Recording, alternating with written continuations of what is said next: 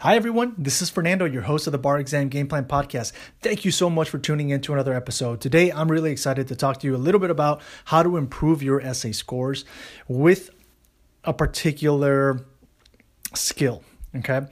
And one of the things that I've talked to you about before is it's really important that you learn how to make arguments on behalf of one of the parties that is presented to you in the essays and on behalf of the other party that is presented to you in the essays as well. And same thing with the performance test, but right now we're focused on the essay. So when you get a prompt, you need to make sure that you're attuned to the facts that yield a particular claim against one party and then the other party uh, be attuned to the facts that yield, you know, a claim right back, right?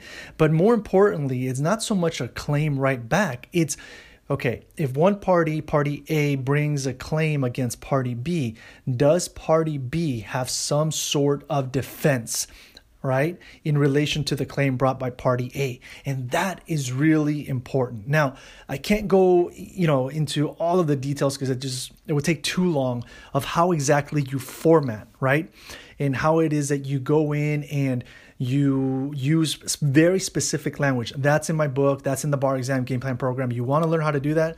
Go for it, grab the program and you will know exactly what to do and how to write it. But for purposes of you know this episode i want you to remember that it's yes you have to remember the particular elements that relate to the claims within each area of law but just as importantly, you have to understand what are the defenses to those claims.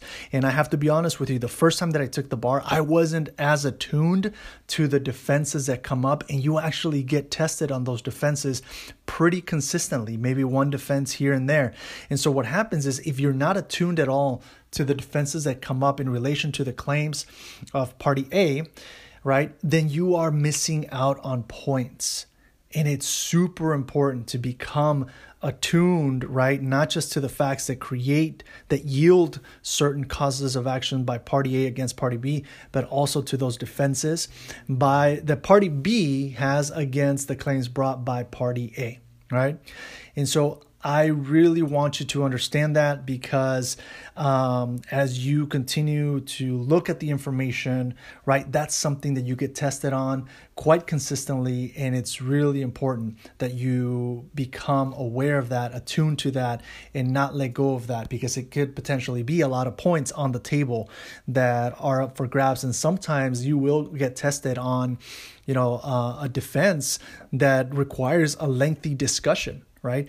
And so the better prepared you are to discuss those defenses as well, and the more time that you spend understanding those defenses, the better off you're going to be for purposes of the essays. And if it's for the topics, the subjects that are in the MBEs, that is also going to help you extensively. Okay?